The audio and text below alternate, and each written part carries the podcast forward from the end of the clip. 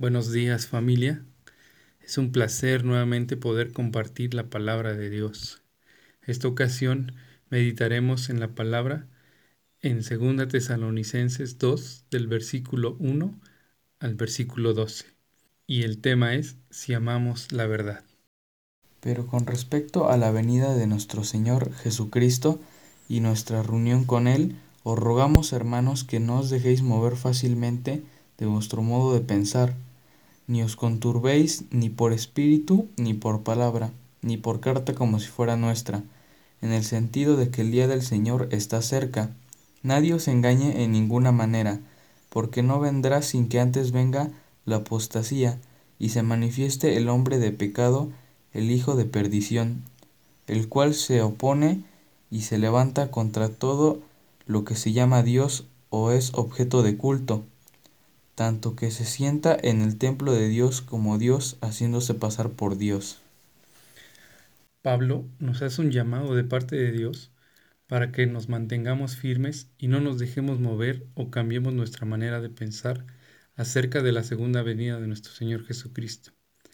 Hemos escuchado teorías y creencias sobre el fin del mundo que no se han cumplido pero lo más peligroso es no diferenciar sobre la apostasía, que es renunciar a nuestras creencias y a lo que ha sido dicho por Dios. Cuando veamos el pecado con el cual viene el Hijo de perdición y no podamos diferenciarlo de la verdad. ¿No os acordáis que cuando yo estaba todavía con vosotros os decía esto? Y ahora vosotros sabéis lo que detiene a fin de que a su debido tiempo se manifieste, porque ya está en acción el misterio de la iniquidad, solo que hay quien la presente lo detiene, hasta que su vez sea quitado de en medio, y entonces se manifiesta aquel inicuo a quien el Señor matará con el espíritu de su boca y destruirá con el resplandor de su venido. Inicuo cuyo adventimiento sea por obra de Satanás, con gran poder y señales y prodigios mentirosos, y con todo engaño de iniquidad para los que se pierden por cuanto no recibieron el amor de la verdad para ser salvos. Por esto Dios les envía un poder engañoso para que crean la mentira, a fin de que sean condenados todos los que no creyeron a la verdad, sino que se complacieron con la injusticia. Pablo Habló sobre esto la iglesia para que se preparara y no se dejara engañar, porque vendrá el Hijo de perdición con gran poder y señales, y muchos se dejarán engañar y se perderán, porque no amaron la verdad.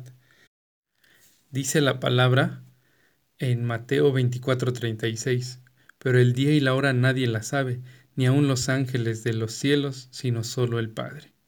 Así es que no nos dejemos engañar, fácilmente. Y aquí creo que hay que hacer una pregunta, que es, ¿qué nos mantendrá en la verdad? Y la respuesta puede ser, y creo que es una respuesta válida, tener nuestra comunión día a día con Dios, anenar la presencia de su Espíritu Santo, quien nos dará discernimiento para no dejarnos engañar esto acompañado de la lectura de la palabra, para que Él también nos recuerde y tengamos ese discernimiento gracias a la palabra y a su Espíritu Santo. Así es que, amada familia, les exhortamos a seguir meditando y a seguir leyendo la palabra, para que estemos preparados para la segunda venida del Señor Jesucristo y seamos tomados por dignos.